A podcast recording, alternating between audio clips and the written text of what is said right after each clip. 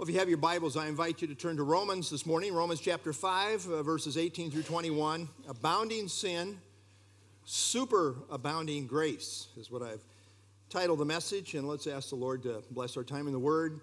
Lord, again, we thank you for your, your Word. Uh, help us to glean from the text that which you would have for us to see. Help me to teach accurately and clearly in terms of the, what the Word of God clearly has to teach us. And I just pray that the Holy Spirit would have his way in all of our hearts and lives. Pray in Jesus' name. Amen. Okay, you'll note on the overhead the, uh, the theme is uh, the righteousness of God, the gospel of God. And then, as far as the outline, we have worked our way down to that section justification by grace through faith, which we are finishing out here this morning. Well, after the prologue, Paul's first major developed theme in the book of Romans deals with sin the flow of Romans 1 through 5 goes like this uh, We have a universal sin problem. God has provided a universal solution in the person of Jesus. But we must receive the solution by faith alone. I mean, there's a major section right here following sin on justification by faith alone. I mean, that's a dominant theme in chapter 3, verse 21, through chapter 5, verse 21. So uh, note the flow here again. Justification by faith alone, stated, Romans 3, illustrated in Abraham, Romans 4, and applied to Jesus, Romans chapter 5. In explaining salvation, the Bible speaks in terms of three categories of imputation. Uh, to impute means to put to the account of someone. And uh, we, uh, this is by way of review, noted this last week. Uh, three key imputations the imputation of Adam's sin to the human race, which we will again note this morning, the imputation of humanity's sin to Christ, which we will again note this morning, and then the imputation of Christ's righteousness to believers. In Romans 5 12 through 21, Paul presents the truth of sin and salvation in terms of solidarity. And note what we have here solidarity in Adam, related to sin and death. And we're born into this reality. And then there's solidarity in Christ, which relates to righteousness and life. And we're born into that reality by faith. In Romans 5 12 through 21, the key idea being developed is that of solidarity. Paul began his thought in Romans 5 12 by saying, Through one man, sin entered the world. And then he said, In this, all sinned. One sinned, all sinned. That is solidarity with Adam. But this was just the beginning of his thought, which was then interrupted by verses 13 through 17. Now, in verse 18, he comes back to complete the parallel thought that he is wanting to develop. We read there, let's pick it up, Romans 5 18. Therefore, as through one man's offense judgment came to all men, resulting in condemnation, even so through one man's righteous act, the free gift came to all men resulting in justification of life. Now, a smoother, a little bit more literal translation of this verse is seen in the Legacy Standard Bible, which is a fairly new translation, but very much uh, related to, very close to the New American Standard. Uh, maybe just a few updates, but a very good translation. Uh, and we read there So then, as through one transgression, there resulted condemnation to all men. Even so, through one act of righteousness, there resulted justification of life to all men. In Romans 5:18, Paul is summarizing his main idea brought out in Romans 5:12 through 17, which is that of solidarity related to the representative heads of the human race. In Adam, we are under the reign of sin and death, on the road to eternal condemnation. In contrast, through faith, we are in Christ, which delivers us from sin and death and results in a reign of righteousness and life. I want you to note the parallel here of all men, all related to Adam and all related to Christ. There is an exact parallel here, and yet a qualifier. First, note that there are two one acts here. There is Adam's one offense, transgression, trespass, however you want to uh, translate it. The idea is that of a false step, one false step, that resulted in the condemnation of all. Thus, in Adam, all are born under sin. We all come with sin. We are all sinners by nature and by choice. In contrast, there is the one act of righteousness, referring to the cross and resurrection of Christ in combination, as noted earlier in 425, which results in justification of life to all. Now, there is a parallel being made, and yet the surrounding context clearly indicates a distinction. You see, we are born in Adam apart from any personal choice. But that's not true when it comes to being in Christ. In verse 16, Paul says, And the gift is not like that which came through the one who sinned, indicating there are some distinctions here. In the immediate context of Romans 5:17, I mean the verse just preceding this, Paul has just said that those who reign in life are those who, quote, receive the abundance of the grace and the gift of righteousness. The gift of salvation has to be received. What we are in Adam comes automatically with being human. What we have in Christ has to be received. Uh, there's a distinction there. And in the greater context, we see it is received by faith. I mean, before building up to this chapter, huge emphasis on justification by faith. So note the connection here Romans 5 1. Therefore, having been justified by faith, we have peace with God through our Lord Jesus Christ. Connect that down to verse 17. If by one man's offense death reigned through the one, much more those who receive the abundance of grace and of the gift of righteousness will reign in life through one Jesus Christ. So I want us to connect in our minds justification by faith with the idea of received. This is how you receive by faith. So note the distinction, but there is also a parallel. Just as we did nothing personal to be in Adam, likewise, we do nothing in terms of works to be in Christ. Just as Adam represented us all in the fall, so Christ has also represented us all in the matter of justification. The point is, provision has been made for all, apart from any doing of our own. And this is a, a theme that is readily seen throughout the scriptures. Isaiah 53 6, all we like sheep have gone astray, we have turned everyone to his own way. And the Lord has laid on him the iniquity of us all. John 1 29, the next day John saw Jesus coming toward him and said, Behold, the Lamb of God who takes away the sin of the world. The whole world. 1 Timothy 2 6, who gave himself a ransom for all to be testified in due time. 1 John 2 2, he himself is the propitiation for our sins, not for ours only, but also for the whole world. This is not an isolated emphasis in the scriptures. Hebrews 2 9 says, Christ, by the grace of God, tasted death for everyone. As we noted in Romans 5 6, Christ died for the ungodly. Peter goes so far as to say that Jesus bought, that is, paid for, false teachers who deny the Lord and whose end is destruction.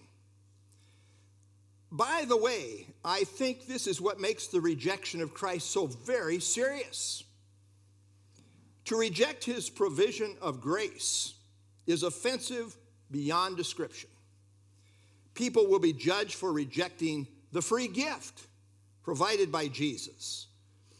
We read in Second Thessalonians chapter 1 in flaming fire, taking vengeance on those who do not know God, on those who do not obey the gospel. It was there for them, but they did not obey the gospel of our Lord Jesus Christ. These shall be punished with everlasting destruction from the presence of the Lord and from the glory of his power. We read in Hebrews, we do, but we're not going there yet.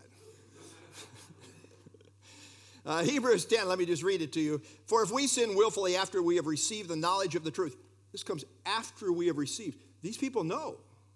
The truth has been presented to them. The knowledge of the truth is shorthand for the gospel. Paul likes to use this reference, not to say that he wrote Hebrews, because we don't know, but uh, the knowledge of the truth is shorthand for Paul for the gospel. If we, if we sin willfully, after we've received the knowledge of the truth, there no longer remains a sacrifice for sins. And then a few verses later, he says in verse 29, Hebrews 10 29, of how much worse punishment do you suppose will he be thought worthy who has trampled the Son of God underfoot, counted the blood of the covenant by which he was sanctified a common thing, and insulted the Spirit of grace? Major punishment coming to those who reject in this way.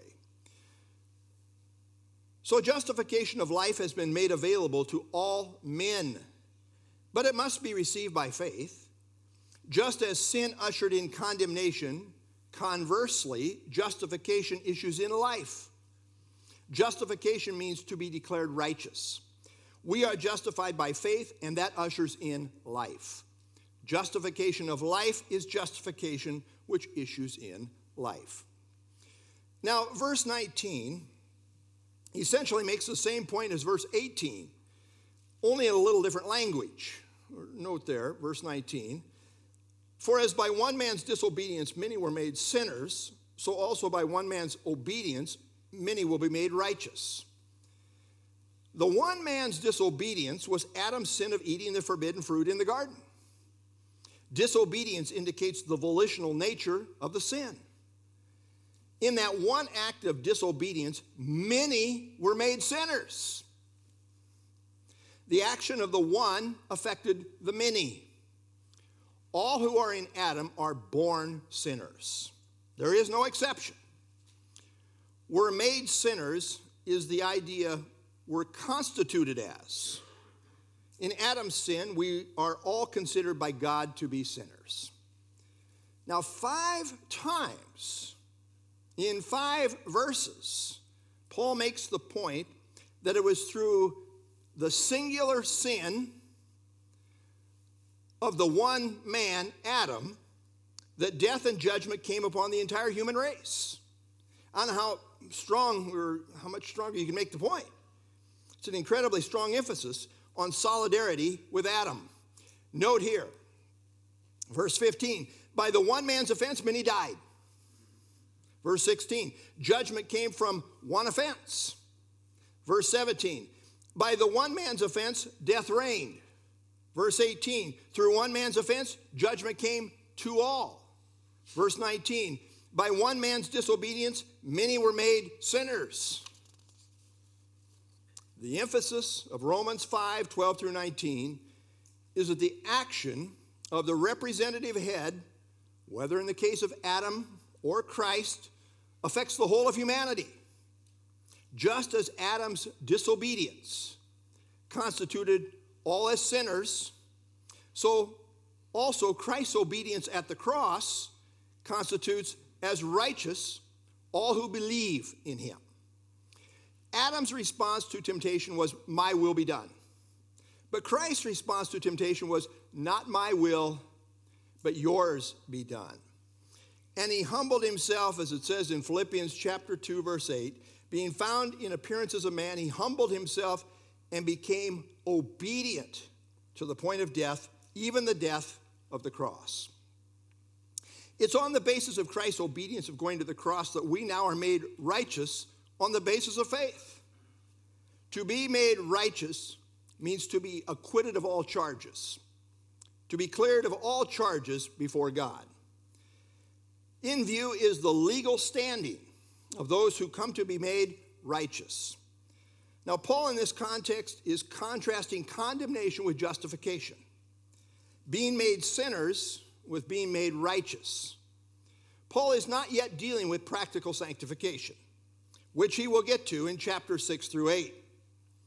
And by the way, let me just interject here and I'll bring this out. but you get to chapter 6, dealing with practical sanctification. He bases everything he is saying in chapter 6 on the solidarity that's been established in chapter 5. Here in chapter 5, he is dealing with our positional standing on the basis of our union with our representative head.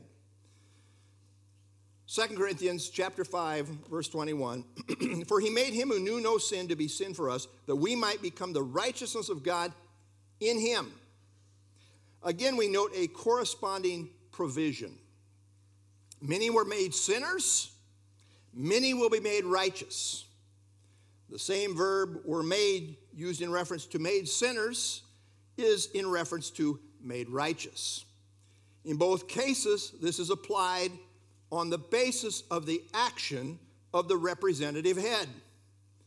But note again the qualifier in the greater context regarding justification by faith and those who receive, verse 17. Paul in 1 Timothy 4:10 says, "For to this end we both labor and suffer reproach, because we trust in the living God who is the savior of all men." Provisionally, especially those who believe. Actually. Note the emphasis here. The believer is not only declared righteous, but actually made righteous. This relates to the believer's new nature. Born again. If anyone is in Christ, he's a new creation. Old things are passed away. Behold, all things are become new. The believer now has a whole new identity, a whole new nature. Our spirit is now wed to the Holy Spirit. This new nature never sins and never desires to sin. Desires only holiness. Of course, we still have the old flesh, our old sin nature, and hence there's a struggle I often say Christians are conflicted people. We have the flesh, we have the spirit. We have both realities. 1 Corinthians 6 17, he was joined to the Lord is one spirit with him.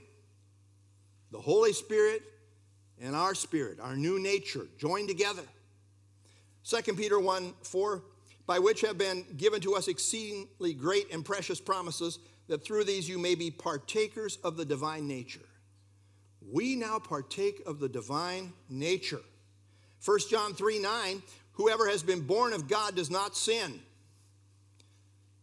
for his seed remains in him, and he cannot sin because he has been born of God. Again, I believe this relates to the, the new nature that is wed to God's Spirit.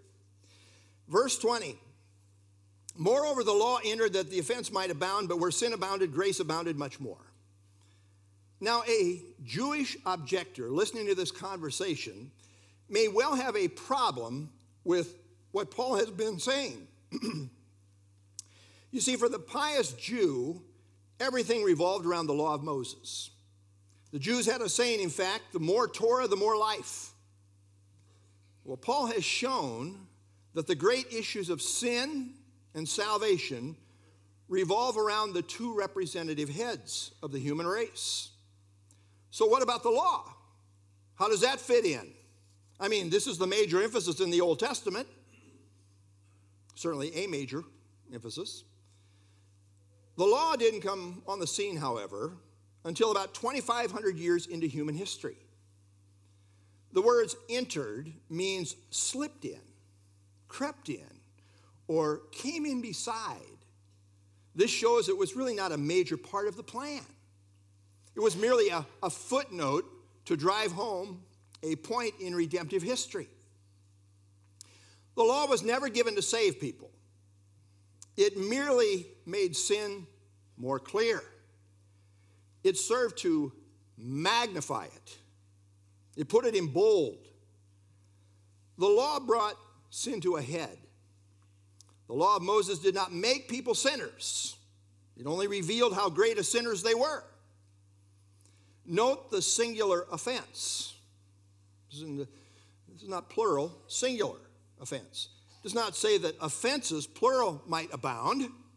No, it is what sin already is in essence, that the law magnifies. When it says the law entered that the offense might abound, think of a magnifying glass. Understand the word abound in the sense of magnify. The law magnifies sin, and sin magnifies grace. I read of a paper boy uh, who would ride his bike to deliver papers. There was one house on the corner that he would just cut across the lawn every day. He kind of knew this wasn't right, but he kept doing it to the point a path started to develop. But one day, as he came to this lawn, he saw a sign in bold letters that said, Keep off grass, no bikes. He rode right past that sign, right up to the feet of the owner who shared his heart with him. Whereas previously he had a consciousness that this was wrong, now it was magnified. This is what the law did it magnified sin. What was previously inherently wrong according to conscience was now formally transgression. Romans 3, we looked at this, we studied this. Romans 3 19 and 20. Now we know that whatever the law says, it says to those who are under the law that every mouth may be stopped, and all the world may become guilty before God. Therefore, by the deeds of the law, no flesh will be justified in his sight, for by the law is the knowledge of sin, a deeper knowledge. It magnifies it, makes it even more clear. Not only does the law magnify sin in the sense of bringing a heightened awareness of it, it also serves to provoke the sin nature. Given the fact that the sin nature has a problem with God it has a problem with God's rules. Give the sin nature a law, and it feels the urge to cross the line. The forbidden fruit syndrome entices the sin nature. We read, and we'll get to this, Lord willing, but Romans 7 8, but sin, taking opportunity by the commandment, produced in me all manner of evil desire. For apart from the law, sin was dead. David Guzik says, Because of the sinfulness of my heart, when I see a line, I want to cross it. In this sense, the law makes sin abound because it draws clear lines between right and wrong that my sinful heart wants to break. Therefore, the law makes me sin more. Not because there is anything wrong with the law, only because something is deeply wrong in the human condition. Well, in this way, the law caused sin to abound. The law helps us to see the gravity of our sin and serves as a tool to show our need of grace. As Paul says in Galatians 3:24, the law was our tutor to bring us to Christ that we might be justified by faith. But then he says, but where sin abounded, grace abounded much more. Sin can never outdo grace.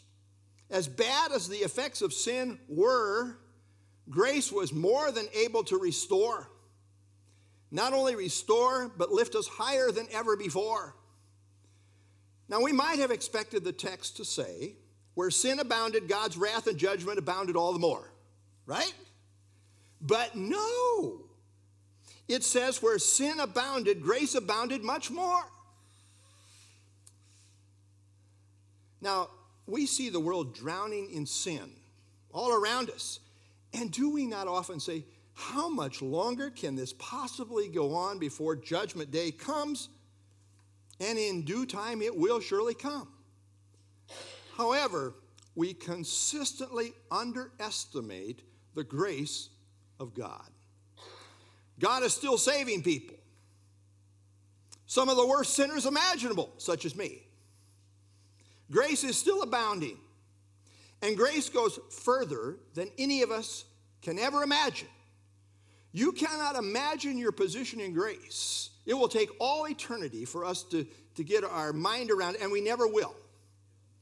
Someone says, I think I have sinned so great that I'm beyond the scope of God's forgiveness. This person really does not understand grace. Grace is greater than all sin, no matter the sin you have committed. Paul said he was the chief, the worst of all sinners. You know, he kind of said that under inspiration. I wonder if he was right. Uh, he certainly saw himself that way. And God, by grace, saved him. Not only saved him, made him an apostle. There is no sin so great that grace is not greater still. Full forgiveness is provided for all sin in total. Jesus paid for all sin that will ever be committed, period. He paid for it in total. The blood of Jesus is totally sufficient. So tell me about your abounding sin. Go on and on and on. When you get done telling me how bad you have been, I will say to you, where sin abounded, grace abounded much more. Full provision has been made. I don't care what it is. Note, it didn't just barely meet the need, it abounds much more. Grace goes way over the top. Grace is so outrageous as to be incredibly beyond what we can comprehend. We have no idea all that the grace of God has in store for us. Abounded much more is the idea of superabounded. It's supersized. It's impossible for sin to stretch beyond grace. You cannot out sin grace. Spurgeon preached a, a sermon titled Grace Abounding Over Abounding Sin. However, grace must be accepted. You know, Paul says this in 2 Corinthians chapter 6. We then, as workers together with him, plead with you not to receive the grace of God in vain. For he says, In an acceptable time I have heard you. In the day of salvation I have helped you. It's available. Behold, now is the accepted time. Behold, now is the day of salvation. But you have to receive. There's that word receive again. He's pleading with them not to receive the grace of God in vain. David Guzik says, We can't sin more than God can forgive, but we can reject his grace and forgiveness. Yeah, that's where the whole issue of receiving comes in. The emphasis is not that people go to hell for sin, which they do, but that's really not the main point. Rather, they go to hell because they reject the grace of God that has been provided in the person of Christ. This is the real standout eternal crime. In grace, God shows lavish extravagance to people of faith, both in terms of quality and quantity. Grace is all about God's superlative generosity. Liberty Bible Commentary as deep as sin goes, God's grace goes deeper. As wide as sin is, God's grace is wider. When sin abounded, grace superabounded. God's grace is greater than all our sin. Maybe we'll sing a song about that sometime. Clearly, abounding grace has the believer's eternal life in view, as the next verse makes clear. But some Bible teachers have understood superabounding grace to indicate that in the end, there will be more people in heaven than in hell. In the end, what Adam's disobedience did will be eclipsed by the obedience of Christ in terms of the sheer number of people who will be saved. Now, I am not necessarily espousing this view, I'm just saying it's out there. I hope it's true. I really wonder if it is, but uh, someone as respected as Charles Spurgeon took this view. So when Charles Spurgeon, you know, the Prince of Preachers, says something, we tend to kind of listen. I mean, he was right just almost all the time. But he said, I believe there will be more in heaven than in hell. If anyone asks me why I think so, I answer because Christ in everything is to have the preeminence. And I cannot conceive how he could have the preeminence if there are to be more in the dominions of Satan than in paradise. Uh, not an uncommon view, uh, totally. Uh, S. Lewis Johnson, another well known Bible teacher, our great God of sovereign grace has included a multitude which no one can number of every kindred, tribe, tongue, and nation. It may well be that there shall be far more people saved than are lost. Now, Spurgeon took into account the millions of infants who have died through the years. In our country, they alone estimate the number of abortions to be somewhere between 65 and 70 million. China, with their one child policy now reversed, by the way, now, now oh, oh, we got a problem now. We don't have enough young people. Uh, so they've reversed the policy, by the way. But they, through the years, had millions and millions of children murdered in this way. Now, we don't know how many people have lived on planet Earth. Uh, we do know about 4,500 years ago, a worldwide flood wiped out everyone except Noah and his family. Some think that right now there might be more people alive on planet Earth than have lived all down through history. But we really don't know for sure. Uh, I do believe that the greatest revival of all time is coming. It will follow the rapture of the church. When the day of the Lord judgment falls on the world, untold millions and millions and perhaps billions of people will get saved.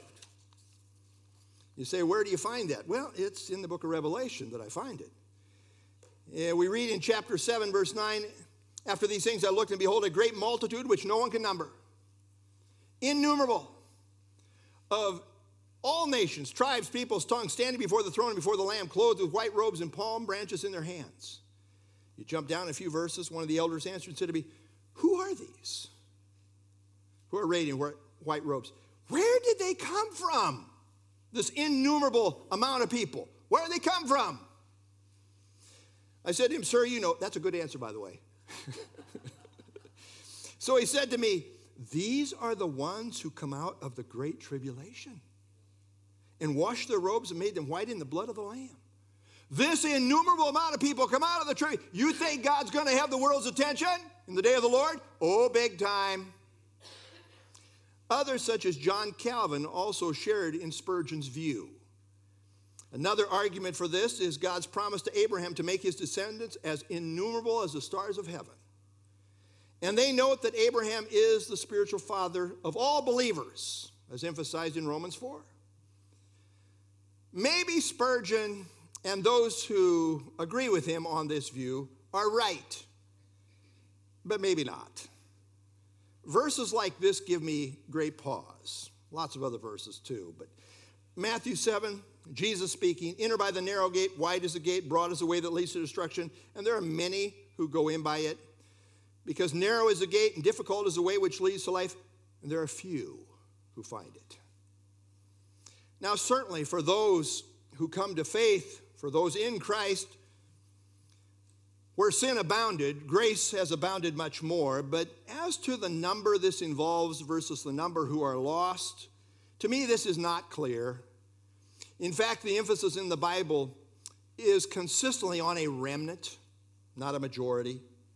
Even at the end of the millennial reign of Christ, the number who follow Satan are shown to be as the sand as the, as the sand of the sea. Revelation 20, verse 8. But let me say this I hope Spurgeon's right. I am glad to be wrong here. I hope he's right, but I seriously question it. The emphasis on abounding grace in the context of Romans 5 is related to those who receive the gift, to those who are justified by faith. But that is not necessarily reflected in the number who are saved simply applies to those who are saved. Now, it is fitting that the emphasis on superabounding grace in verse 20 rounds out the much more motive that is a prevailing emphasis throughout Romans 5. Uh, note this Romans 5 9, much more justified by his blood, saved from wrath. 510, much more reconciled, saved by his life. 515, much more the grace of God abounded to many. 517, much more those who receive will reign in life. 520, sin abounded, grace abounded much more. There's an emphasis being made. For those in Christ, we have so much more than we, than we ever lost in Adam. Verse 21 so that as sin reigned in death, even so grace might reign through righteousness to eternal life through Jesus Christ our Lord. Sin reigns in death. The word death means separation. In Adam, we are born in sin, and because of this, we all die.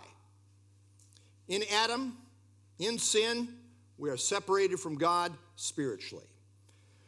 We are alienated from the life of God. And if we die in our sin without being reconciled to God, we will suffer an eternal death, an eternal separation from God in hell forever.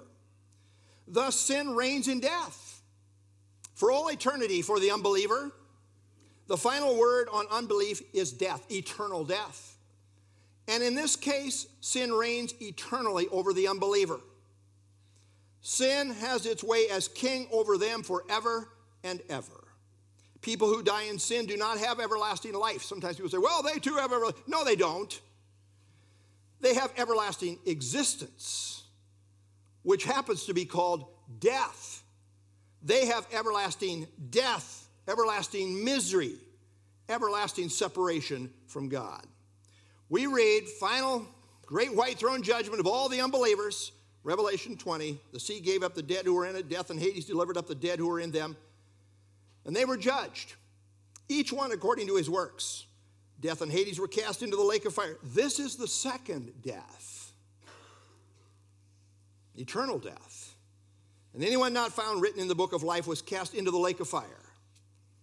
But as sin reigned in death, even so for the believer, grace reigns through righteousness to eternal life we have contrasted here the reign of sin and the reign of grace.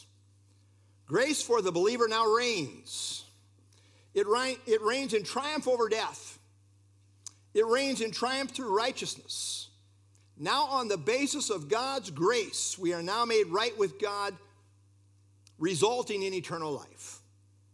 Grace now reigns through the righteousness God bestows on the basis of faith.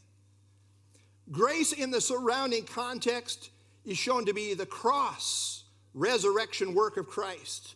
Note this tremendous emphasis. Verse 15 the gift by the grace of one man, Jesus Christ. It's a gift, that's grace. Verse 16 the free gift resulted in justification. Verse 17 receive abundance of grace and of the gift of righteousness through the one, Jesus Christ. Verse 18, through one man's righteous act, justification of life. Verse 19, by one man's obedience, many will be made righteous. This is abounding grace, as seen in verse 20. What Christ did for us at the cross. We often describe grace this way G R A C E, grace, God's riches at Christ's expense. Because of Christ, grace now reigns through righteousness to eternal life for the believer. Grace paid the price for our sin, making it possible to be right with God, resulting in eternal life. I love this quote from Alva McClain. Listen carefully. In verse 12, Adam's sin and death are featured. But at the end of verse 21, a direct contrast is made. Jesus Christ, our Lord, corresponds to Adam. Righteousness corresponds to sin. Life corresponds to death. There is one more term that has no corresponding one that is grace. It is that little word that makes all the difference between Adam's sin, death, and Christ's righteousness, life. It's the added term. And that is why the apostle dares to lay the two things side by side and say, Look at them. The one is much more than the other. It is because the one contains the grace of God. Eternal life is God's life. Now, on the basis of grace, we are made right with God and now share in his life. Death means separation, life means union. We are now in eternal union with God. We will never be separated from him. Thus, grace reigns through righteousness. Grace reigns to eternal life. Grace has overcome death. Instead of death being king, grace is now reigning in life. Eternal life refers to both quantity and quality. You see, eternal life by itself, or by its very definition, is forever. It's eternal. Eternal life is eternal. How's that for a revelation? It will never end. Now, some people, Christians, shallow in their thinking, in my perspective, but Uh, some people think you can lose your eternal life. That is so wrong on so many levels. To start with, if you have eternal life, you can't lose it because if you could lose it, it would not be eternal. It would be temporary life. God hasn't promised us temporary life. We as believers have eternal life. Now, eternal life not only lasts forever, it's not only forever life, but also quality of life that unendingly shares in the life of God. We as believers already have this life. We experience the life of God through the Spirit. It is seen in experiencing the fruit of the Spirit, which is love, joy, peace, etc. And then when we die physically, we don't enter into the realm of death, but rather life in all its fullness. You see, for the believer, to be absent from the body is to be present with the Lord. For the believer to die is gain. Far better, Paul says. In God's presence is fullness of joy and pleasures forevermore. Psalm 16 11. D.L. Moody said, Someday you will read in the papers that D.L. Moody of East Northfield is dead. Don't you believe a word of it. At that moment, I shall be more alive than I am now. You know, isn't this what Jesus taught us. John chapter 11, Jesus said here, I am the resurrection and the life. He who believes in me, though he may die, he shall live. And whoever lives and believes in me shall never die. Do you believe this? That's a good question for us. Do you believe this? I mean, seriously, you believe this?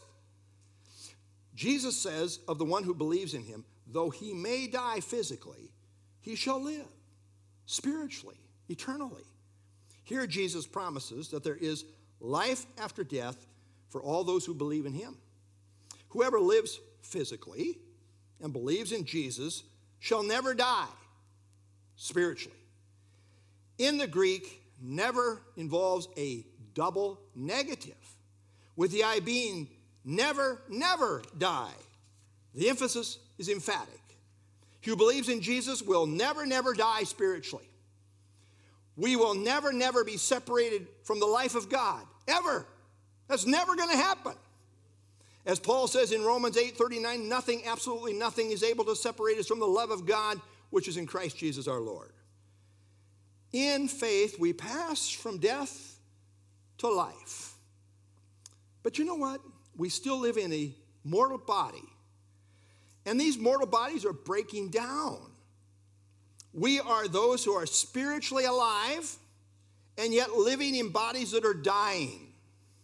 I hate to break it to you. I know it's new. Brand new news, breaking news. The last component to complete our salvation experience will be glorification, in which our bodies are either raptured, preferably, or resurrected, and our bodies at that time will be like that of Jesus in his resurrection. Paul refers to this as the day of redemption in Ephesians 4:30. The word redemption means to be set free. Understand that there are two phases of redemption.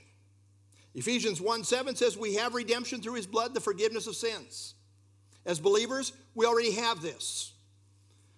The first phase of redemption for the believer is already a reality we have already been set free from the penalty and the power of sin. The second phase, however, is yet future. When Christ comes for his people, at that point we will be set free from the very presence of sin in the context of a glorified body. At that point, our redemption will be complete.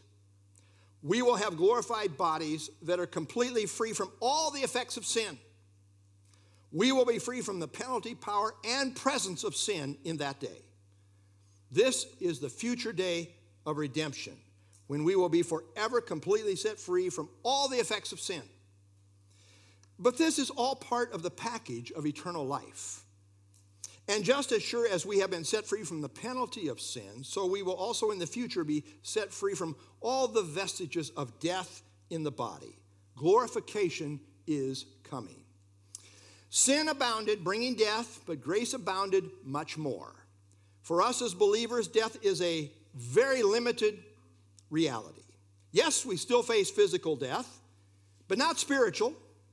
And even though we grapple with the reality of physical death as a reality, you know, that experience is very short lived, no pun intended. It only goes for a few years, right? 70 normally, 80 if you're strong. If you're really strong, maybe longer. But compare that, if you will, with abounding grace that ushers in eternal life that will never, never end. Grace has superabounded in life. Adam did not have eternal life before the fall. He had what we might call probationary life. And he failed his probation. But we have eternal life.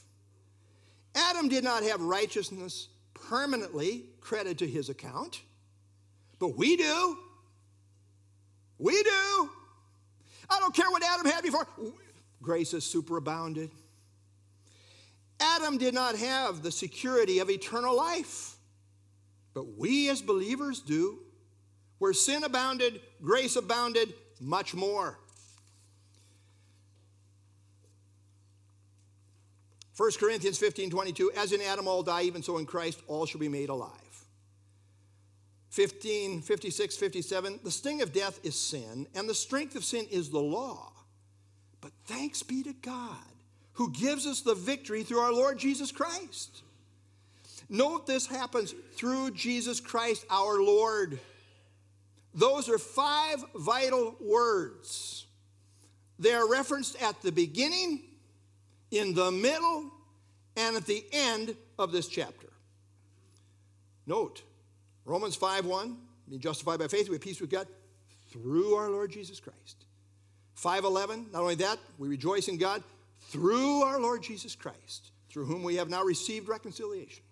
521, as sin reigned in death, so grace might reign through righteousness to eternal life, through Jesus Christ our Lord. Through means this happens because of Jesus. He's the means or the agency by which it takes place. It's all based on Him. He is the one mediator through whom it all happens. Uh, notice it didn't say through a church, through sacraments, through a pastor. No, no, no, no. Through Jesus. Jesus means literally God's Savior. His name shall be called Jesus because he will save his people from their sins. Christ means anointed one, corresponding to Messiah in the Old Testament. Refers to the special chosen one, prophesied who would come as deliverer and ruler over God's people. Our emphasizes personal possession. As all believers have appropriated the truth of who Jesus is by faith. He is our Lord, our Lord and Savior. Lord means God Master. When used of the risen Lord, it always denotes his sovereign lordship over all. For all believers, he is recognized as our Lord. Well, Romans 5 presents the truth of two headship realities. For the sake of illustration, let me speak in terms of two teams. We were born on Adam's team. And this means we're born in sin. This is what we might call team death. It's, it's really not a winning team, it's team death. And we all come by this naturally. But then there is Christ's team. This is team life. Now, you don't get there naturally, but rather supernaturally. You were naturally born on Adam's team, but to get on Christ's team, you have to be born again spiritually. Now, in college football, there is this thing called the portal. Now, if a player wants to switch teams, there is a certain time when they can enter the portal and make a move to another team. The portal, spiritually speaking, is now open. God says, Behold, now, right now is the accepted time. Now is the day of salvation. And so he says, We plead with you not to receive the grace of God in vain. Receive. But how does this transition from Adam's team to Christ's team take place? Well, we don't have to wonder. The gospel belief makes it pretty clear. John 1:12 as many as received him to them he gave the right to become children of God to those who believe in his name. Who were born? Who? Oh those who received and believe. Who were born not of blood nor the will of flesh nor the will of man but of God. This is God's doing. And this is a package. Receive, believe, born. This is all a package. It doesn't happen apart from the initiation of God. I mean, God is always the initiator, He makes it happen. But note that connection. Romans 5 makes the same emphasis connecting faith to life in Christ. Draw a line from Romans 5:1 to Romans 5:21 and you have the connection. Romans 5:1 justified by faith, we have peace with God. Through righteousness. Uh, grace might reign through righteousness to eternal life. Again, this is a package. This is a package. Faith and eternal life. Grace brings it. Grace might reign through righteousness to eternal life. How's that happen? Justified by faith. It all comes down to this what Jesus has done for you, grace, and receiving him by faith. In Adam, you are born a sinner. In Christ, grace reigns through righteousness to eternal life. In John Bunyan's classic Pilgrim's Progress, there is a character named Mr. Honest who represents genuine faith. Bunyan presents his last words in this way Quote, then Mr. Honest called for his friends and said to them, I die, but I shall make no will. As for my honesty, it shall go with me. The last words of Mr. Honest were, Grace reigns. And so he left the world. Have you honestly believed on the Lord Jesus Christ? If so, when it comes time for you to leave the world, you can also depart, knowing the reality of grace reigns. Believe on the Lord Jesus Christ, and you will be saved. Let's stand and have our closing song.